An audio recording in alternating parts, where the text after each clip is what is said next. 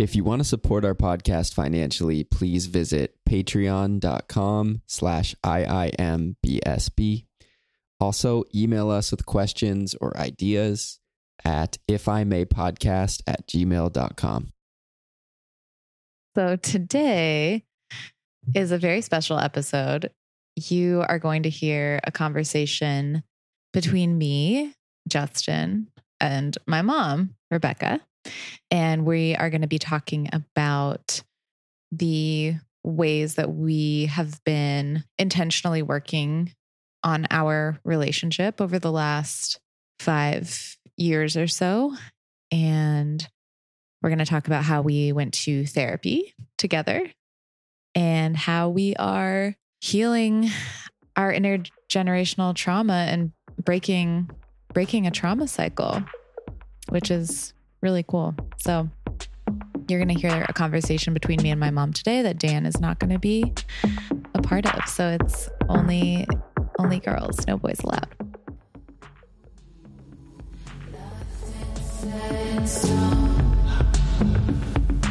Welcome to If I May Be So Bold, a podcast about relationships. The ones we have with others, the one we have with ourselves. And given that Dan and I are a couple, you're going to be hearing about our relationship too. I'm Dan Epstein, a recording artist, former opera singer, and relational coach. I'm Justin Waring Crane, a therapist, recovering perfectionist, and karaoke star.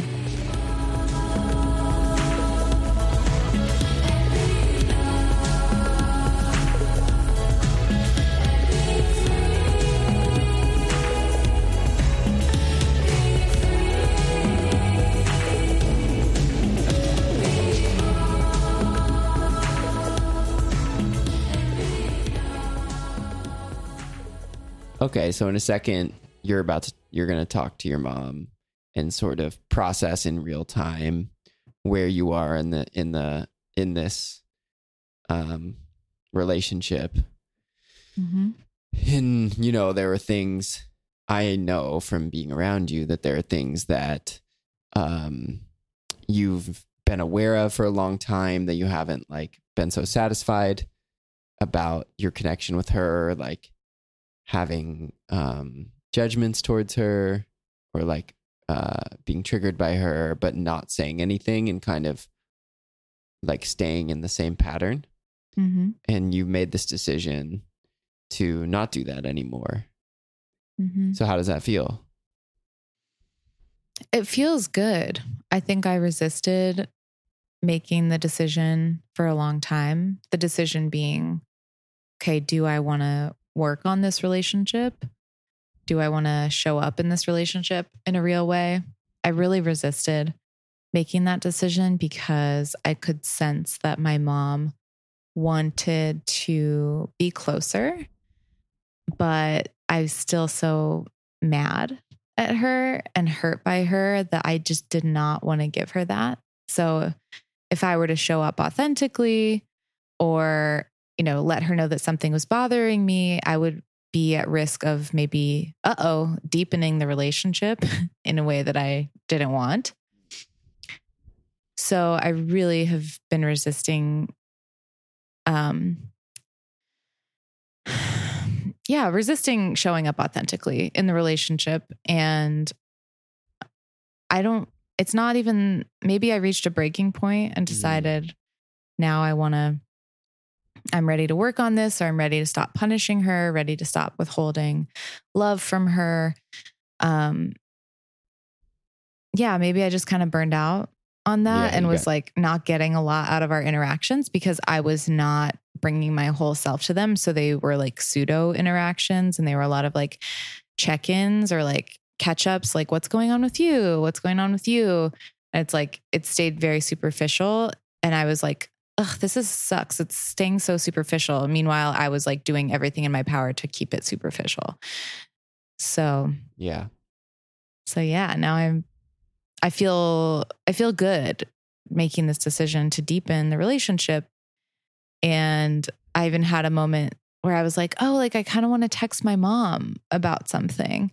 Where like before we had this conversation, like sometimes I'll send her a link to something that I think she would be into or that I'm really excited about. but it's pretty rare. I'll uh, usually, you know, send those things to my friends, but not to her because then again, it's like, oh, this could spark a conversation and she might take this and run with it and, Hmm. you know, Mhm. think that I want to be closer or, you know, want to have a conversation with me about it that I don't want to have. So, Yeah. But the other day i like listened to a great podcast episode and i i felt like sending it to her and i was as i sent it i was like oh that's kind of nice i just had that thought i was like oh that's kind of nice you Mm. know like i think now it's like starting to put into practice like Yeah. the it's like i've said the things that i want to say to her and now we're moving into more of a not that not that it's like first you say the things you need to say then you move into the practice phase no it's just you know i don't i wasn't able to know how i felt about deepening the relationship till i actually started doing that and now we're Yeah. we're happening it's till, happening till you were explicit about actually where you were with her and like with the relationship, right? yeah Yeah. yeah she didn't is hard to she do. had no idea that i was feeling this way because i wasn't revealing hmm that i was feeling this way Yeah.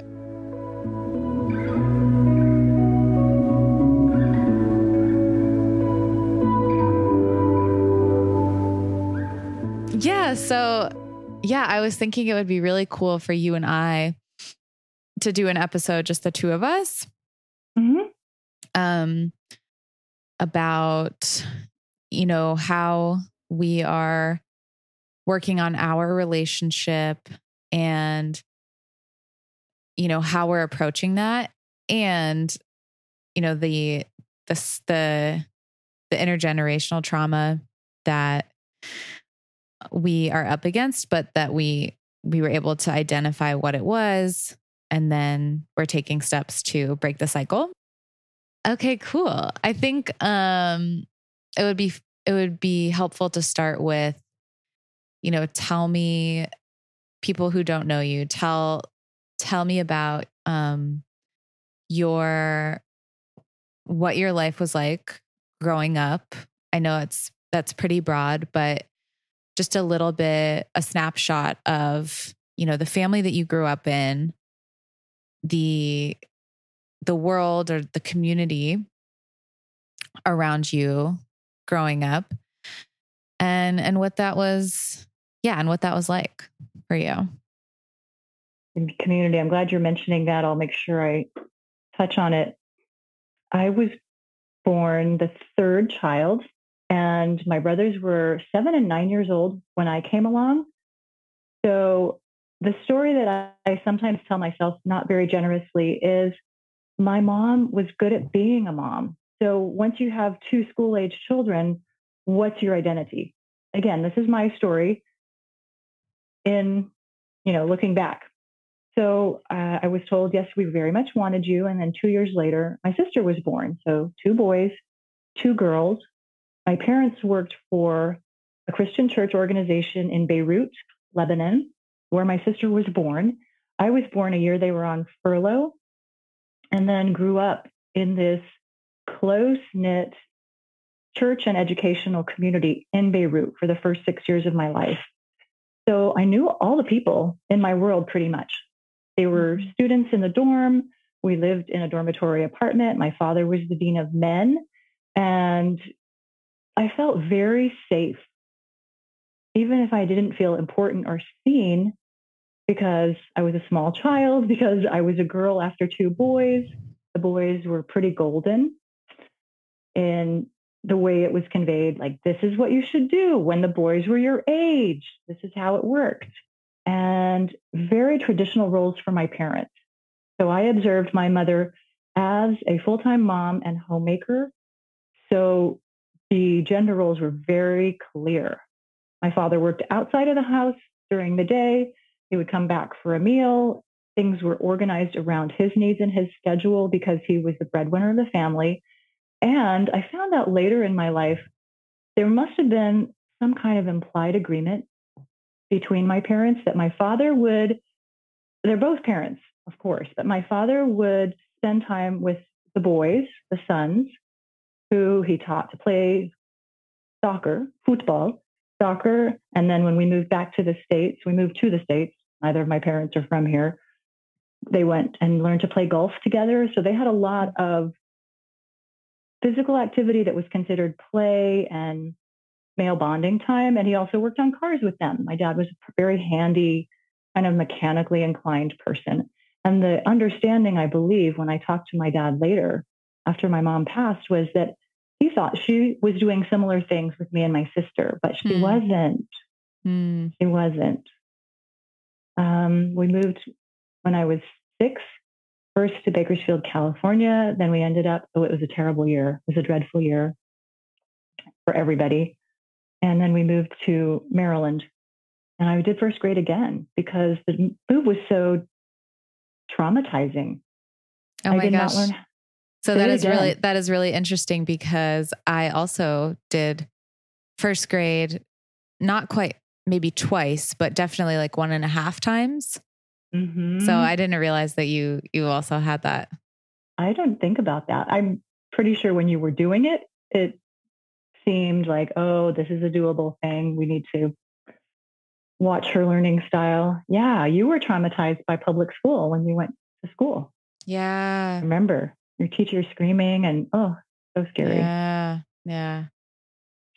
So I, I moved with the family, of course, because I'm a child without power, and did first grade again. Again, we're in an educational church based community where I know so many people. You know, I'm doing internal family systems work with my therapist, and Good Girl is one of my parts. Good Girl really wants to become compliant really wants to live up to expectations. And mm-hmm. that's because when I was small, that was a really common frame or a phrase. We even said our nightly prayers, help me to be a good girly. wow. wow. Yeah. So you didn't really, you know, so you're seeing your brothers um being sort of favored by one or maybe both of your parents um, and going off and spending a lot of quality time with your dad and doing outdoorsy, sporty type things, fun things. And then the assumption was, you know, your dad had the assumption that when you and your sister were you know, at home or wherever you were with your mom that you guys were doing, you know, whatever girls do to have fun, but that was not the reality. So what what was the reality? No, it wasn't. My mom was very task oriented and my heart breaks in so many ways when I think about this. Her worth was so tied up with her work and her ability to do things well. She was absolutely a perfectionist. And she spent a lot of time doing things properly. Then she would occasionally let herself sit down and rest, read a book maybe, but she would apologize. She'd fall over herself saying, Oh, I'm being so lazy. Rarely did I see her sitting still just to catch her breath or enjoy herself. Usually she was mending or folding the laundry. There, mm-hmm. there was mm-hmm. something to be done. And mm-hmm. my sister and I, she, oh, so her not guilty pleasure, but she loved to sew and she was a mm-hmm. wonderful seamstress. Mm-hmm.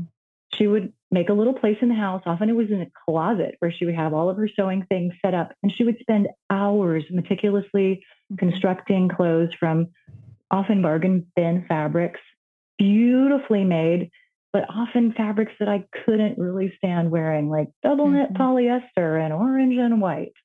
Mm-hmm. It's a mm-hmm. pantsuit because that was a thing. So it's an almost mm-hmm. dress with matching pants underneath it. Mm-hmm. 1970. Let's all go back. How how time. yeah? How old were you at that at that point? So I would have been the pantsuit. Mm, actually, this is more like 72, 73. I think second or third grade. And I tried to be brave and say, "I bet you can't guess where I got where I got this outfit." Of course, I didn't want to say my mom made it. You said that at school? Uh-huh. uh-huh. I'm trying to be, you know, put a like, mm, Uh-huh. I'm cool face on this really not cool outfit. so I would have been That's nine, funny. maybe or 10, because remember, first grade, I'm 7 second grade, I'm eight, third grade, I'm nine. hmm Yeah. Nine year old, I think, when that I said that. hmm So, so your mom is slaving away, making these, you know, tearing things up if it's not right, redoing it, spending hours and hours to make these garments that you absolutely don't want to wear. and it didn't really matter. It didn't really matter like what you thought of them, right? It wasn't about Oh, no. do you like this? It's Right. about, don't you know how hard I worked on this? And, you know, you're going to wear it. And, you know, it wasn't about like, do you like it? And do you want to put it on? Like, there was none of that. Right. Not a lot. Put it on. Yeah. Oh, don't you look nice? Right. Yeah. How do you yeah, feel? No, we didn't Yeah. talk about feelings or do you like this or not like this? Do you have an opinion as a child? Yes. Not so much of that went on. So let's mm-hmm. talk about that. So, why do you think that was, and you know, where do you think that that came from for for both of your parents? when you're in a large family, or by the same token, in my dad's story, a violent family, I don't know how much time and attention is given to how people feel. It's just not high on the list. And besides that, who even knew? Who had the tools? How many people would say, I'm recognizing this feeling? Feelings were acted out or they were shoved down. Right. You displayed them or you judged them. They were out of control, or they were completely pushed down. Hmm That's right. Yeah. Yeah. So they really didn't have any model for for that. They didn't. Yeah. And it took me a lot of therapy to forgive them not for not looking, Mm-hmm. for not hmm wanting to grow, or for them, church was the answer for so many things. Yeah. And that also added a layer of this religious expectation that you'd have your shit together. In the holy sense, I mean, of course. Religion was such a huge part of your life growing Mhm. up and into adulthood. And and then, you know, it became a big part of my life up into up until about I guess middle school, high school in the sense of like going to church and being part of like a church community even though, you know, the the impact of religion followed me and still follows me.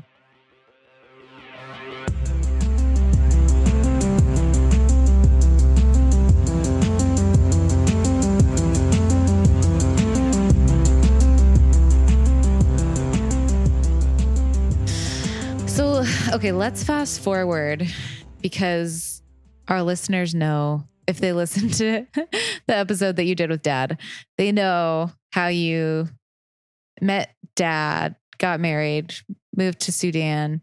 So let's fast forward to, um, you know, as you're becoming a parent, you're, you have me when you're how old? I 28? had you in April. I 29. Turn, let's see. I turned 29 the month after you were born. Okay. So you're 20, you have me when you're 28, almost 29. And then two years later, you had my brother, Graham. Graham. Yeah. And, and so, like, what, you know, did you always know that you wanted to be a parent? Was it not even something that you considered because you're like, yeah, this is just what people do and this is what I'm going to do? Um, I know that you were, dad says that you were really good with kids um, and that he was really attracted to that. and yeah, you, well, I, yeah. So with the two older brothers, they got married and had kids. So he met me when our family already had four grandchildren. Each of my brothers had at least two children by the time we met. Mhm. So he saw me interacting with them. And you're right, I didn't give it a lot of thought. I thought, of course I want to have children. Actually, when he started talking seriously, I said, let's have let's have four. He said, Well now, well now. Uh, Why don't we try for two and see how it goes? so yeah, I think this is interesting. Like you you said let's try for four you know maybe using your own family as a Mhm. model and at Absolutely. this at this point in your life you were very the the picture of your family that you had in mind was very different than it is now like at that point you well tell me about you know how did you view your family at that time So are we looking at Ken and the kids, my family at that time, or so Rebecca your part of this no family of family of origin family of origin family of origin at that time? Very supportive and caring. There were the people that I would hang out with on family vacation when we had time off in the summer. We would make the trip from Michigan to drive all day down to be with them in South Central Pennsylvania. And it was like a big sleepover party with you and your cousins. Yeah, yeah.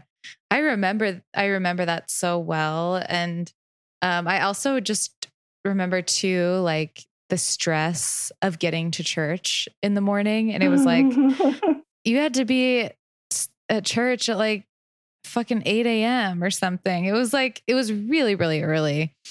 And uh, I just remember like that it was like such like a mad dash. Like we would wake up, you know, me and my my girl like my two girl cousins who I was closest to in age, who are twins, we would all be getting ready for church. And, you know, it's like the expectation is that you get dressed up and you make yourself look a certain way in Mhm. order to present yourself at church.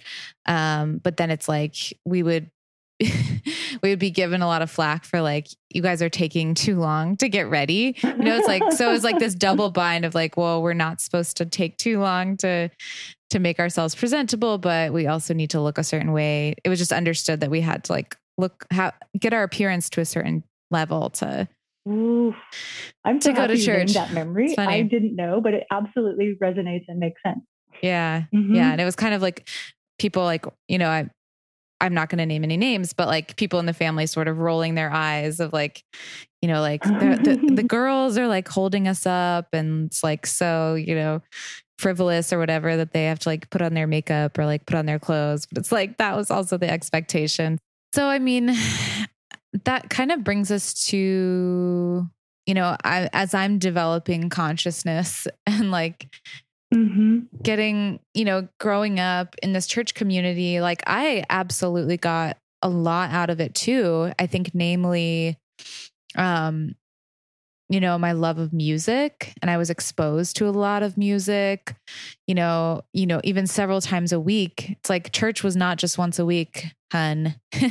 church was mm-hmm. five times a week it felt like you know like because three like three nights a week you know you have maybe maybe i'm really exaggerating maybe it's just once a week where you had those those you know bible studies essentially that we would go to or would you know be at our house Right. It was. It was once a week. it was just once a week. But yeah. felt like And yeah felt like three weekend. times a week yeah so so we had you know a weekly bible study that was we would go to a friend's house in the church community or we would host it at our house and those were those were really fun times because as a kid you pretty much just got to play like yeah you had to sit through like a boring you know lesson that you never got anything out of or like didn't really pay attention to.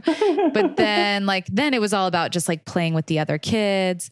And like people would like one house like had a trampoline and we loved going on the trampoline. And and so it it ended up just being like yeah like social a lot of socializing.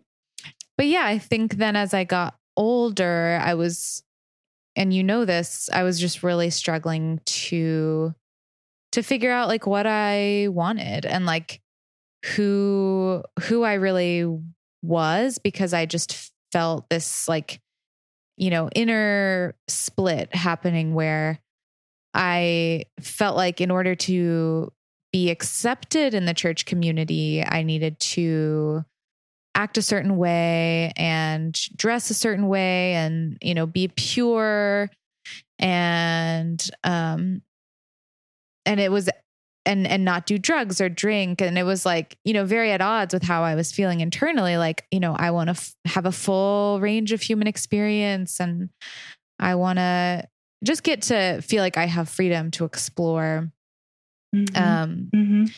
things for myself and Um, I can only imagine how hard it was for you watching me because I mm. was pretty rigid. Yeah. And that was that that would read as not attractive and scary, whether you named it or not. Yeah. And I and I just remember that I didn't want to fight with you about it because that seemed too risky or just it just seemed too scary. Like I I was feeling like if I reveal to my parents that I want to have sex or I want to, you know, try alcohol, like it's going to be this whole fight and maybe, you know, they're going to disown me or you know, kick me out of the house. You know, I didn't know. So mm. it was just like, Ooh, those are scary thoughts. Right.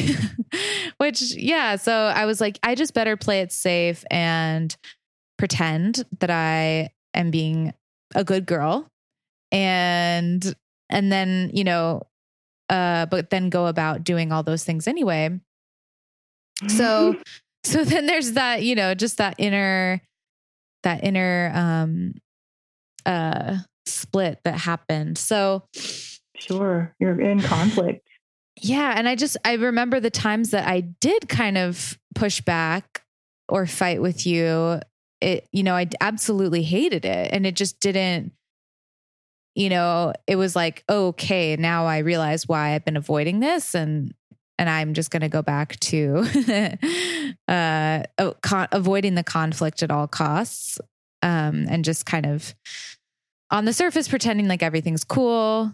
Um, so that kind of set a precedent for me of just like pretend everything's fine, even if you don't feel that way towards your parents. And then like you can at least have a little peace because there there won't be any like, you know, any fighting um mm-hmm. that's mm-hmm. going on. So so yeah, but I remember when it comes to drugs, I remember that um, it was very, very scary for you when Graham was growing weed in his closet. And it was mm-hmm. so, I think, really terrifying for you. Oh, yeah. And um, could you talk about that experience a little bit? And and I want to just compare notes with you because I, you know, I have really specific memories around this time. Mm-hmm. And I want to hear like how you remember that and how you make sense of that now. I don't know that we can ever make sense of it because it was such a, a mind fuck for me to think that something illegal is happening here under my own roof. And it went in so many different directions. One of them was I'm responsible for what's happening in this house. Ken and I, and we could get into a lot of shit. So it was very selfish of, oh no, this is against the law. And we're supposed to be the adults on duty here. But it was also, oh my gosh, who is this child? Yeah. So finding out that this is happening, I'm sitting in his old room now. This is my studio. Right. Yeah. And I am looking at the closet where he somehow snuck in all this stuff, including a grow lamp. And he was growing this weed in his closet. And I just, oh, wow it felt like such a shock, like a smack. Mm-hmm. You think mm-hmm. this is your house? Oh, yeah. Wait a minute. think again. um, um, it was tough. And it was, I think there was so much happening because I was too close to it. I had no sense of perspective. I didn't have a place where I could go to say, this is a rite of passage or part of what happens. And we've raised him really well. He'll probably be fine on the other side. Most people who do this stuff try it and then move on. When we told one of your dad's um, colleagues about it, I mean, it, it just took me down at the knees, Justin. I was I was teaching college level writing at the time, and I could barely get out of bed in the morning. I was mm. so so shook up. I was just mm-hmm. shredded by this. I felt like I had just been handed a shit sandwich and I had to eat the whole thing. Mm. And I'd get up, I'd go to work, I'd go through the motions, and I'd come home and I would just collapse.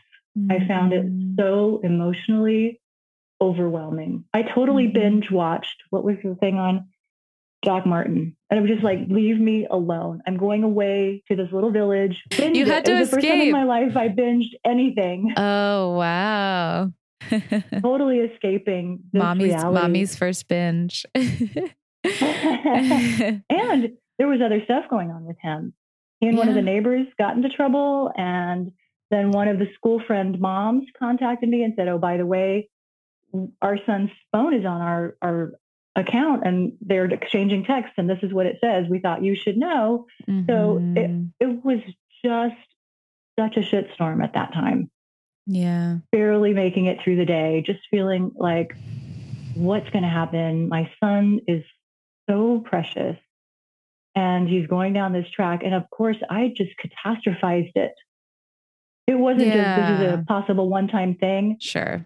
He's going to drop out of school. He's going to become an addict. He's going to be dealing drugs. He's going to have, you know, sh- Mark's vein, his veins. You know, I went to the nth degree. This is way before Mhm. therapy. This Mhm. is way before perspective. Right. I was a mess. I can't even imagine what it was like for you to watch me, Mm. to live through it. Well, I remember that um, you told me this after the fact. Um, this so this was like a hindsight uh, reflection for you, but um, you said that you like had this memory of like going into your closet and like banging against the wall, or like you were like Mm. crying or like wanting to scream. And I don't Mhm. remember if you were like banging against the wall or if you were like, I don't know. I, I just remember you said you were in the closet and you like had this moment where you were like, something's not right. yeah. Maybe yeah, I I, need, was yeah. banging my head against the wall, literally. I was in so much pain. I wanted to shift it from my my emotional sensory pain to physical pain. I was just yeah. banging my forehead on the closet wall. yeah. And yeah, all of a sudden I'm like, this this is not tenable. This is this is no way to live. You were hitting a point that was so extreme that you were like, oh, uh oh. Like something, something's really not right. Yeah. Yeah. The colleague we told about it, she chuckled. And I almost like, what? I had to do a double take. Hmm. And she said, Graham's going to be fine, Rebecca. This is just some. Now, mind you, she is a single professional academic woman Yeah. who knows Graham. Yeah. And I actually felt comforted by her laughter. It was a moment That's nice. of gaining a little bit of perspective, a little bit of distance. Yeah, totally. Because it just can feel so all consuming, I imagine. And just like it narrows your it narrows your perspective so drastically. Then it's just like even telling one other person and seeing their reaction and being like, huh, that's weird. Like they're not they didn't fall to the floor, you know, wailing. right. And they didn't tisk tisk or shake their head or like, oh, it sucks to be you. No, right. he had faith in Graham. That's how I read that. And I, I snapped out of it enough to say, well, damn, why don't I have faith in Graham? Yeah. Yeah. Wow. Yeah. My, the memory that stands out the most to me about that time was I don't know if you remember this, but I was a new driver at that time. And I think we were driving back from Santa Barbara or somewhere. And it was just you, me, and dad in the car. Uh, okay. And while we're in the car, I think you're next to me in the front seat or in the passenger seat. I'm driving, we're on the freeway. I'm already like on edge because the freeway is scary. It's California. I'm a new driver. It's just, it feels like I'm going to die every time I pull onto the freeway. right. and um, you get a call from maybe like a school group because Graham was on like a school trip or something. And it was like the teacher who was like chaperoning and was revealing like we found like a weed pipe or something. You know, Graham was caught with like weed paraphernalia or weed or something of that sort. Mm. And Mhm. I just remember you completely melted down. I remember you like, you were like, I don't know what you said, but you were probably like, uh huh, uh huh. Okay, thank you. Click, hang up the phone. And then you're like, fuck, you know, you're like, shit. like you start like banging on the dashboard Oh, you Yeah, as hard as driver, you can. and I just like freaked out. I think I just like, I, I would never have done this had I not been you know, had I not been stressed out because I was just mm-hmm. trying always to keep my emotions like so in check um, mm. and not cause any kind of conflict with you or dad. But I just lost it. And I was like, fuck.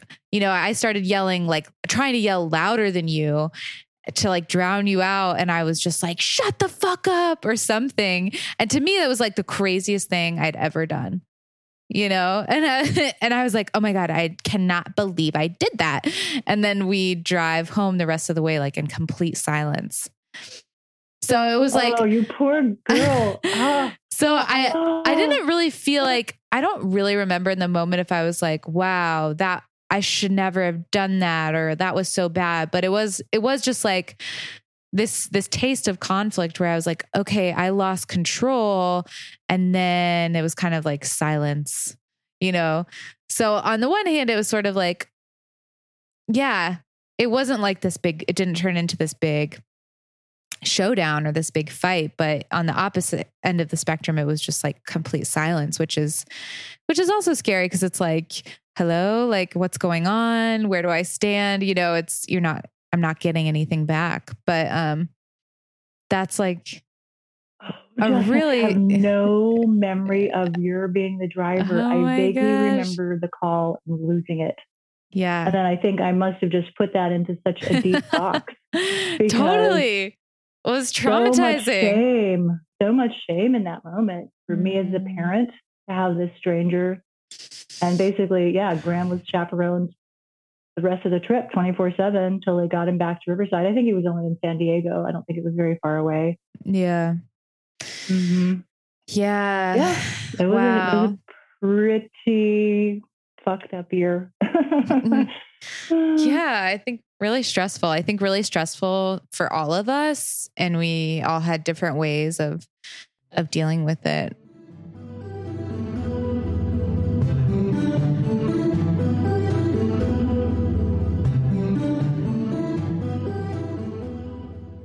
Yeah. So anyway, so I think like, you know, growing up with the the influence of the church, which was filtered through you and dad, um, it just then, you know, you and I and you know dad and I as well like we weren't really able to have a deep relationship because I wasn't really you know letting you in on my life because my the way that you know, I grew up and it, it, what it resulted in was me not really being able to have that deep of a connection with you guys because I wasn't really showing you who I was or I wasn't able to really be authentic with you guys.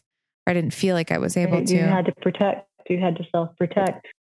Yeah. Yeah. So, and so I think that sort of started to shift though, you know, after you had maybe been in therapy for a while. And and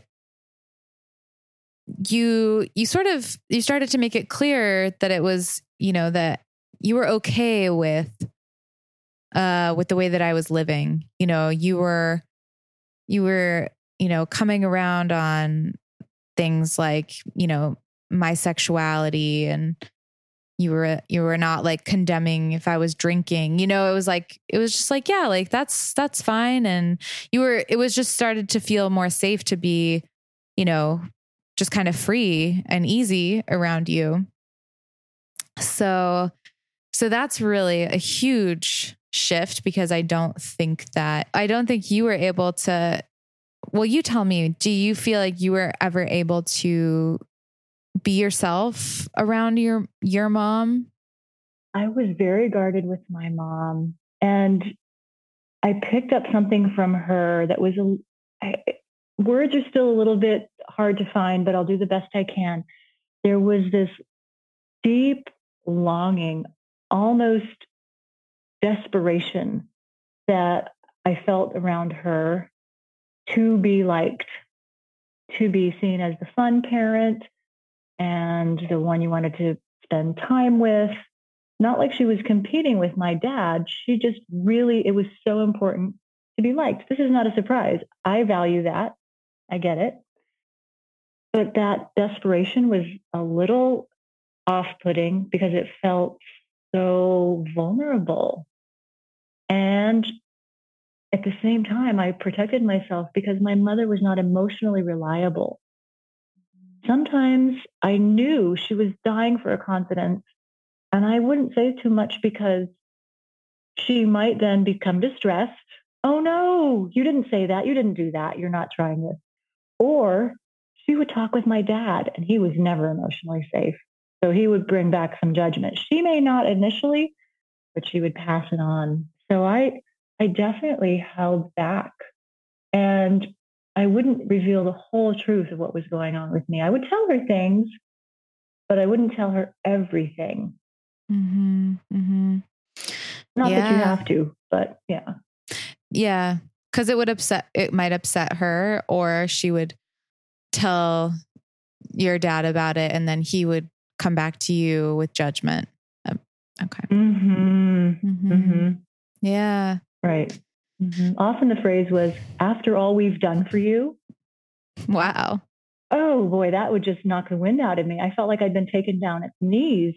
Now, as a parent myself, I think, wait, I signed on for this.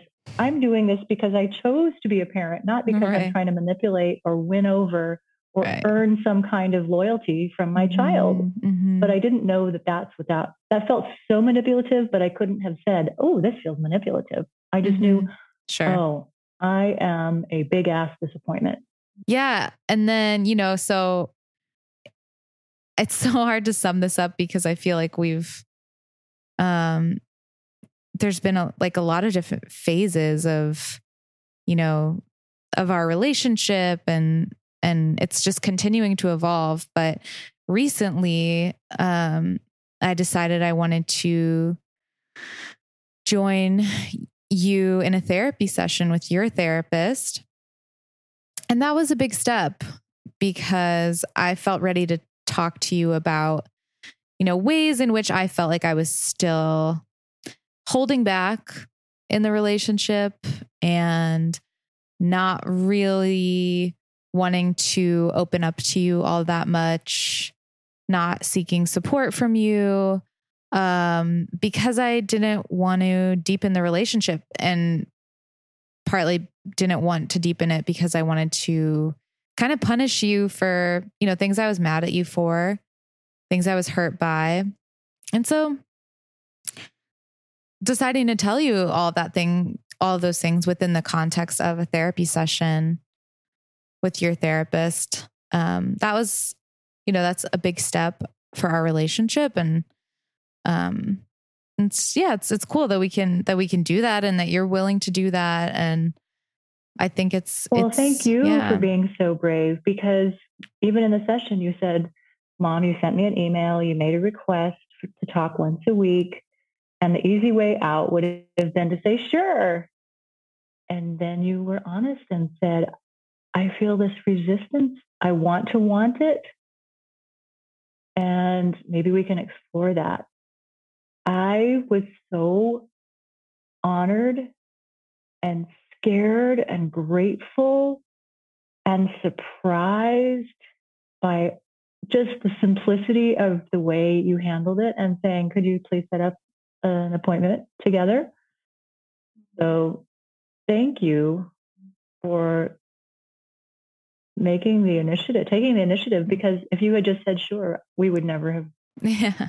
Moved, right. And I and I think I played that out in my head. I was like, okay, I could say yes, and then it's gonna mean we talk once a week, but I don't even really like talking because you know the way that our conversations go just don't feel like all that fun for me. Meanwhile, it's because largely because I'm not really sharing very much. It's just kind of keeping it, I'm kind of keeping it superficial. So I was like, well, wait a minute. This isn't very fair to say that you don't want this because it's not fun when you're the one who's making it not fun.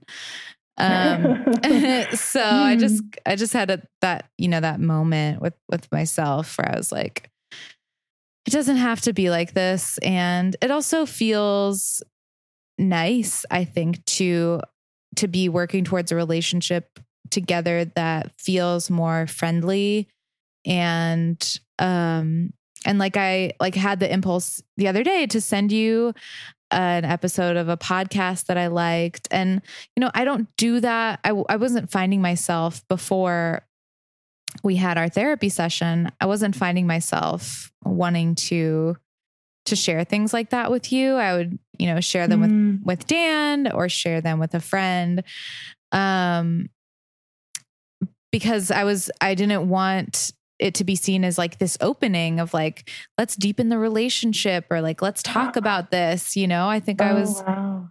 yeah, avoiding avoiding that. So um it felt nice the other day to be like to think about like, oh, like I want to send this to mom.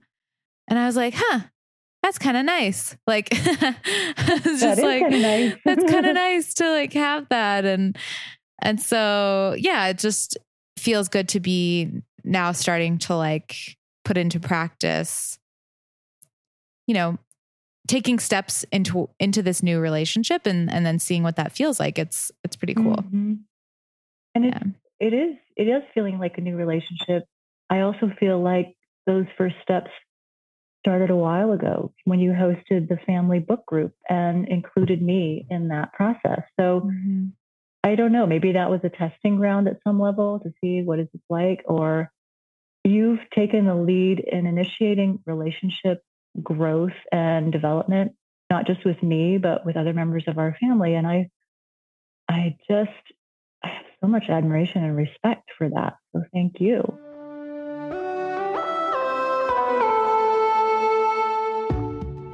That's our show. Thanks for joining us. Our music is by Nightlight. We self produce this podcast, so please subscribe, rate, and review. It really helps.